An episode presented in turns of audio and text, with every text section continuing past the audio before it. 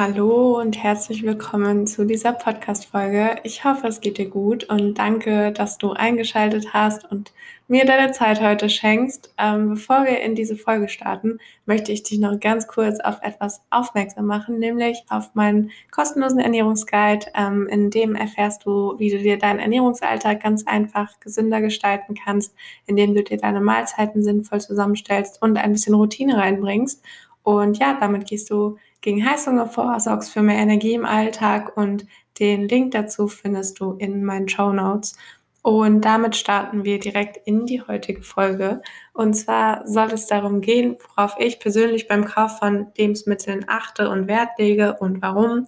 Ähm, ich habe ja schon des Öfteren mal meinen Einkauf in meiner Instagram-Story so ein bisschen geteilt, geteilt und dazu haben mich ab und zu Fragen erreicht, ob ich denn ausschließlich Bio-Lebensmittel einkaufe, worauf ich so bei den Zutatenlisten achte und so weiter. Und deshalb dachte ich mir, ich widme dem Thema doch jetzt heute einfach mal eine Podcast-Folge.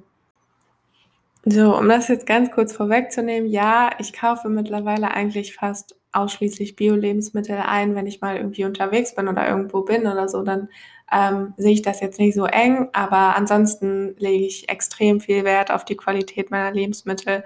Und das ist meiner Meinung nach auch die letzte Stelle, an der wir einfach sparen sollten. Ähm, leider ist es so, dass Pflanzenschutzmittel und Zusatzstoffe heutzutage einfach zu unserem Lebensmittelalltag dazugehören. Das heißt, es werden ständig irgendwelche Unkrautvernichter und Schädlingsmittel eingesetzt. Und in unseren Lebensmitteln finden wir unzählige Farbstoffe, Süßungsmittel, äh, Geschmacksverstärker, Aromastoffe, keine Ahnung und so weiter. Ähm, viele dieser Stoffe haben so komplizierte Namen, dass man sie nicht mehr aussprechen kann und könnten unter anderem einfach zur Vergiftung unserer Leber beitragen, können unser Immunsystem, unser Nervensystem schädigen, unseren Hormonhaushalt stören. Also viele davon sind auch hormonell aktiv und ja, das kann einfach alles schwere Krankheiten begünstigen. Und das Problem ist ja, dass wir heutzutage einfach ununterbrochen diesen ganzen schädlichen Stoffen ausgesetzt sind. Sprich, ähm, nicht nur in unseren Lebensmitteln, sondern dann kommt halt die ganze Kosmetik dazu, die wir jeden Tag verwenden. Auch sowas wie Möbel und Textilien, ähm, Putzmittel und so weiter. Das heißt, unser Körper wird ständig mit irgendwelchen neuen schädlichen Stoffen konfrontiert, an die er sich genetisch gar nicht so schnell anpassen kann. Also unser Körper braucht eigentlich unfassbar lange, um sich ähm, ja, genetisch an neue Dinge anzupassen und unsere moderne Welt entwickelt einfach so schnell in so einem rasanten Tempo immer mehr ja, schädliche Mittel, schädliche Stoffe und so weiter. Und das sorgt einfach dafür, dass ähm, unser Körper total aus dem Gleichgewicht gerät, dass unser Immunsystem die ganze Zeit in Alarmbereitschaft steht. Und ähm, ja, weltweit sind mittlerweile über 400 Pestizide, über 300 Zusatzstoffe und ungefähr 25.000 Präparate zugelassen, die einfach dauerhaft eingesetzt werden. Und wenn wir das mal mit Bio-Lebensmitteln vergleichen, dann beläuft sich die Zahl der Zusatzstoffe da, ähm, je nachdem jetzt welches Biosiegel man betrachtet, auf ungefähr 13 bis 47. Und ähm, ja, das macht schon einen gewaltigen Unterschied, wenn man da mal drüber nachdenkt.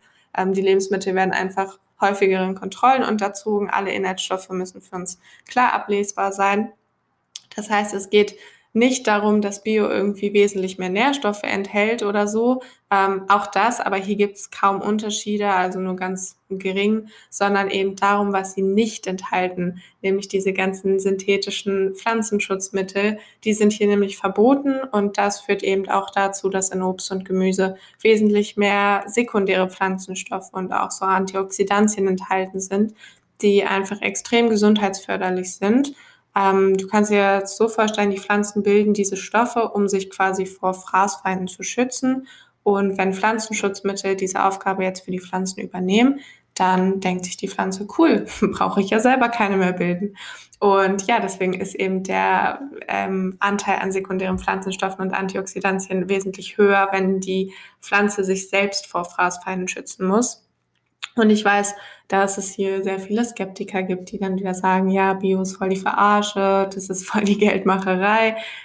Ganz ehrlich, das soll jeder für sich selber wissen, das soll jeder sehen, wie er will. Und ja, es ist schwierig, hier irgendwie ganz klare Unterschiede zu definieren, aber Bio unterscheidet sich schon erheblich gegenüber konventionellem Anbau und ähm, schneidet hier definitiv besser ab. Und mir persönlich sind meine Lebensmittel deshalb auf jeden Fall ähm, ja einfach jeden Cent wert und wir denken immer, Essen wäre irgendwie sowas Temporäres. Wir stopfen da schnell in uns rein, ein bisschen Energie, ist was, wo wir gut sparen können. Ähm, aber in unserem Körper findet einfach ständiger Stoffaustausch statt und da werden die ganze Zeit Zellen erneuert. Je besser unsere Nährstoffe und ähm, die Qualität unserer Lebensmittel ist, desto gesünder sind einfach unsere neu gebildeten Zellen. Und je weniger unser Körper sich diesen ganzen Giftstoffen widmen muss ähm, und der Entgiftung eben, desto mehr kann er sich auch dieser Zellerneuerung und anderen sehr, sehr wichtigen Prozessen widmen.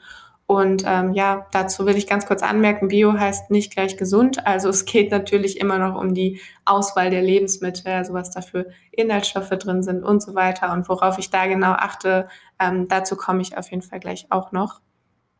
Ja, ich will jetzt auf keinen Fall irgendwie das Bild vermitteln, dass man Unmengen von Geld für Lebensmittel ausgeben müsste, um gesund leben zu können, weil so ist es nicht. Ähm, ich habe auch lange Zeit sehr, sehr günstig gelebt, vegan und trotzdem würde ich mal behaupten, sehr gesund. Und viele denken ja immer, vegan müsste irgendwie so viel teurer sein. Ähm, war aber wahrscheinlich im Endeffekt sogar günstiger als zu der Zeit, als ich noch nicht vegan gelebt habe. Einfach weil ich nicht wirklich auf diese ganzen ähm, Ersatzprodukte zurückgegriffen habe. Und ja, klar, die sind teuer, aber wenn man sich eher unverarbeitet ernährt, pflanzenbasiert, ähm, da kann die vegane Lebensweise meiner Meinung nach auch eine sehr, sehr günstige Ernährungsweise sein. Und ich weiß, dass die höheren Preise von Bio-Lebensmitteln erstmal abschreckend wirken. Ähm, das Problem ist, dass unsere Gesellschaft sich einfach heutzutage so krass an diese herrschenden Dumpingpreise gewöhnt hat. Also ähm, ja, wir haben einfach eine Norm etabliert, die der Qualität und der Quantität unserer Lebensmittel überhaupt nicht mehr gerecht wird. Das heißt, unsere Lebensmittel werden viel, viel zu günstig verkauft und klar sind konventionelle Lebensmittel irgendwie bequemer für den Geldbeutel. Ähm, es geht ja dabei aber nicht nur um was Temporäres, also das muss man sich bewusst machen, sondern eben um die langfristige Gesundheit und ich finde, wenn man sich dann mal überlegt, wie viel Geld man irgendwie für, keine Ahnung, Essen gehen, irgendwelche Genussmittel, äh, Alkohol, keine Ahnung, irgendwelche Konsumgüter und so, sonst was ausgibt, dann kann man auch mal schauen, ob man vielleicht seine Prioritäten irgendwie ein bisschen anders setzen möchte, ähm, ob man an anderer Stelle vielleicht ein bisschen sparen kann und ob es wirklich am Geld liegt oder ob wir uns selbst und unsere Gesundheit ähm, ja uns einfach nicht genug wert ist. Generell ist der Verzehr von konventionellen ähm, pflanzlichen Produkten immer noch wesentlich besser und gesundheitsförderlicher, als jetzt irgendwie gar kein Obst und Gemüse zu essen. Ähm, in den USA werden hierzu übrigens jedes Jahr die sogenannten ähm, Dirty Dozen beziehungsweise Clean 15 veröffentlicht. Äh, kannst du gerne mal googeln. Das sind einfach Listen, die zeigen, welches Obst und Gemüse am stärksten beziehungsweise am geringsten pestizidbelastet sind. Ähm, und das kann man jetzt nicht eins zu eins auf Deutschland übertragen, aber hier gibt es auch solche Listen, an denen man sich orientieren kann. Zum Beispiel die von der Verbraucherzentrale Niedersachsen. Ähm, den Link dazu setze ich euch gerne mal in die Show Notes und bei dem Obst und Gemüse mit hohem Rückstandsgehalt, das siehst du dann in der Liste, ähm, zum Beispiel, ich glaube, Mangos, Johannisbeeren haben sehr, sehr hohen Rückstandsgehalt an Pestiziden. Ähm, bei denen macht es dann auf jeden Fall Sinn, Wert auf Bioqualität zu legen. Und hier gibt es ja auch verschiedene Siegel. Also ich würde da immer auf die Mindeststandards setzen und dann gibt es ja noch so Demeter, ähm, Bio, Hochland, nee, Bioland, keine Ahnung, die, die dann halt nochmal höhere Standards erfüllen. Und bei tierischen Produkten übrigens würde ich dir immer dazu raten, auf Bioqualität zurückzugreifen. Einfach aufgrund der, der sehr starken Antibiotikabelastung heutzutage. Ähm, Antibiotika dürfen hier nämlich dann nur in Notfällen verwendet werden. Und dabei meine ich jetzt, wenn man rein die gesundheitlichen Aspekte betrachtet, ähm, ja, dann ist Bio hier auf jeden Fall die bessere Wahl. Was jetzt Tierhaltung und so weiter angeht, ist Bio auf jeden Fall auch nicht die ethisch korrektere Wahl, sage ich mal. Wenn es jetzt übrigens um die Wahl zwischen regional oder bio geht, ähm, dann muss man halt für sich abwägen. Da stehe ich selbst ein bisschen immer so in einem Zwiespalt. Ich muss sagen, ich gehe eh meist im Bioladen einkaufen. Das heißt, da stehe ich jetzt eh selten vor der Wahl. Ähm, aber in Supermärkten hat man das ja oft, dass es dann regionale Produkte ohne Biosiegel gibt. Zu denen kann man dann auch ruhig greifen. Also regional kann ja im Endeffekt vieles bedeuten. Ähm, darüber auch dann mal das Kleingedruckte lesen, schauen, ob die Lebensmittel dann wirklich aus der Region, also aus dem Bundesland oder Umgebung stammen, also aus Deutschland.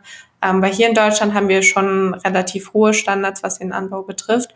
Aber wie gesagt, schaut dir mal die Liste der Verbraucherzentrale an ähm, in den Show Notes. Bei den Lebensmitteln mit hoher Belastung würde ich persönlich schon immer zu Bioqualität greifen. Genau, so viel erstmal zum Thema Bio-Lebensmittel. Ich will noch mal ganz kurz darauf eingehen, worauf ich bei den Inhaltsstoffen von Lebensmitteln achte. Generell besteht ja eigentlich 80 Prozent ähm, meines Einkaufs meistens oder immer aus ähm, sehr unverarbeiteten Produkten, also Obst und Gemüse, Nüsse, Hülsenfrüchte, Getreide und da existiert ja quasi keine Zutatenliste, beziehungsweise ich schaue einfach, dass jetzt zum Beispiel bei Nüssen, auch bei Trockenfrüchten, Getreide, Hülsenfrüchten, so, ähm, eben wirklich nur das Lebensmittel an sich, ohne irgendwelche Zusätze enthalten ist. Manchmal ist dann noch irgendwie Sonnenblumenöl drin oder so. Sowas versuche ich halt zu vermeiden. Ähm, bei verarbeiteten Lebensmitteln finden wir auf Etiketten jede Menge verschiedenste Angaben. Und generell gilt hier immer, je kürzer die Zutatenliste, desto natürlicher ist meistens das Produkt. Und Zutaten, die du kaum aussprechen kannst, gehören meist zu den Dingen, die wir lieber nicht in allzu großer Menge verzehren sollten. Ähm, für Zucker gibt es mittlerweile über, ich glaube, 70 verschiedene Namen. Wenn du es googelst, dann findest du sicherlich auch Listen dazu. Und die versuche ich einfach zu vermeiden. Also oftmals wird Zucker ja wirklich unnötigerweise zugesetzt, zum Beispiel bei Soßen, bei Aufstrichen, bei Joghurts. Ähm, da ist es manchmal halt wirklich schwierig, zuckerfreie Alternativen zu finden. Heutzutage geht's aber, also es, es wird immer leichter, habe ich das Gefühl. Ähm, da muss man sich einfach so ein bisschen auf die Suche machen und ja, seine Alternativen finden, im besten Fall ähm, aber einfach Alternativen vielleicht auch zu Hause selber machen. Auch diese ganzen isolierten Sirups, ähm, also zum Beispiel so Maissirup, aber auch so Agavendicksaft, Ahornsirup und so weiter. Im Endeffekt sind die nicht viel besser. Ähm, die haben sogar halt noch einen sehr, sehr hohen Fruchtzuckeranteil, was im Endeffekt auch in großen Mengen ja nicht besonders gesundheitsförderlich ist. Und ja, Zucker in kleinen Mengen bringt uns jetzt nicht unbedingt um ähm, ist aber heutzutage einfach fast überall enthalten und summiert sich dann im Endeffekt ja einfach. Deshalb kann man den meiner Meinung nach einfach gerade in so Produkten ähm, so gut es geht vermeiden. Und viele verarbeitete Produkte enthalten heutzutage außerdem einfach große Mengen an billigem Salz. Ähm, wir nehmen dadurch einfach viel zu viel Natrium auf und auch hier kann man einfach mal die Salzmenge in Produkten im Auge haben. Ähm, die empfohlene Salzmenge liegt übrigens bei so fünf bis sechs Gramm täglich. Und viele Menschen sind da, glaube ich, weit drüber. Ähm, und ein Punkt, den ich auch kurz ansprechen will, ist Öl. In den meisten Fertigprodukten wird nämlich oftmals Öl zugesetzt, ähm, meistens nämlich Sonnenblumenöl, einfach weil das relativ billig ist. Und wenn du dich schon mal mit dem Omega-3 zu Omega-6-Verhältnis auseinandergesetzt hast, dann weißt du vielleicht, dass Sonnenblumenöl hier einfach ein extrem schlechtes Verhältnis aufweist von, ich glaube, 311 zu 1 ist es. Ähm, Genau, und ich will jetzt nicht zu sehr auf dieses Thema eingehen, weil das ist nochmal ein Thema für sich. Ähm, da könnte ich eigentlich mal eine extra Podcast-Folge zu machen. Ich persönlich versuche einfach Produkte zu vermeiden, die Sonnenblumenöl enthalten und ähm, auch das gestaltet sich heutzutage ziemlich schwierig. Also wenn du einfach mal auf die Zutatenlisten schaust, fast überall ist ähm, Sonnenblumenöl beigesetzt. Und stattdessen kannst du einfach schauen, dass du vielleicht Alternativen findest, die ähm, Raps- oder Olivenöl enthalten oder bei denen gar kein Öl verwendet wurde. Ähm, generell landen, wie gesagt, bei mir sehr, sehr wenig verarbeitete Produkte im Einkaufskorb. Ähm, die gesündesten und günstigsten Alternativen lassen sich meiner Meinung nach immer noch zu Hause selber machen. Also gerade sowas wie Soßen oder so, da einfach mal ein bisschen zu Hause rum zu experimentieren, macht auch Spaß und ist mega lecker und meistens auch gar nicht so aufwendig, wie wir denken. Vielleicht kannst du dir ja einfach mal für deinen nächsten Einkauf ein bisschen mehr Zeit mitnehmen und ganz bewusst durch den Supermarkt gehen. Ähm, versuch einfach mal größtenteils auf so unverarbeitete Lebensmittel zurückzugreifen und dir von den Produkten, die sonst regelmäßig bei dir im Einkauf landen, einfach mal die Zutatenlisten durchzulesen ähm, ist heutzutage gar nicht so leicht, gesündere Alternativen zu finden, gerade in so konventionellen Supermärkten. Aber du kannst ja einfach mal Ausschau halten oder vielleicht gehst du mal in einen Bioladen oder so ähm, oder eben überlegen, ob du zu Hause einfach selbst gesündere Alternativen machen kannst. Ähm, ich habe ganz viele Rezepte übrigens auf meinem Instagram-Account, also schau da sehr, sehr gerne mal vorbei. Und ähm, auch zu Hause in der Küche kann man sich einfach mal umschauen, vielleicht Produkte aussortieren und dann fällt es uns ähm, ja auch wesentlich leichter, zu Hause gesund zu kochen. Und damit beende ich die heutige Folge. Ähm, ich will nochmal betonen, dass ich auch nicht allwissend und perfekt bin. Ich versuche einfach, ja, nach bestem Gewissen meine persönlichen Erfahrungen und Tipps mit euch zu teilen und euch zu inspirieren, einfach mehr Acht auf euch und euren Körper zu geben und ähm, ja, gesündere Entscheidungen zu treffen, weil die Gesundheit ist meiner Meinung nach einfach das Beste und Wichtigste, in das wir investieren können. Und hier sollten wir meiner Meinung nach einfach langfristig denken und mit der Qualität deiner Lebensmittel legst du einfach den Grundstein für ähm, ja, langfristige Gesundheit und Wohlbefinden und Genau, damit wünsche ich dir einen wundervollen Tag. Ähm, hoffe, dass dir diese Folge gefallen hat. Falls ja, dann würde ich mich übrigens riesig freuen, wenn du Lust hast, äh, mir eine Bewertung bei Apple Podcast dazulassen. Dich kostet das nur wenige Minuten und mir bedeutet das einfach unheimlich viel. Ähm, also hüpf da gerne mal rüber.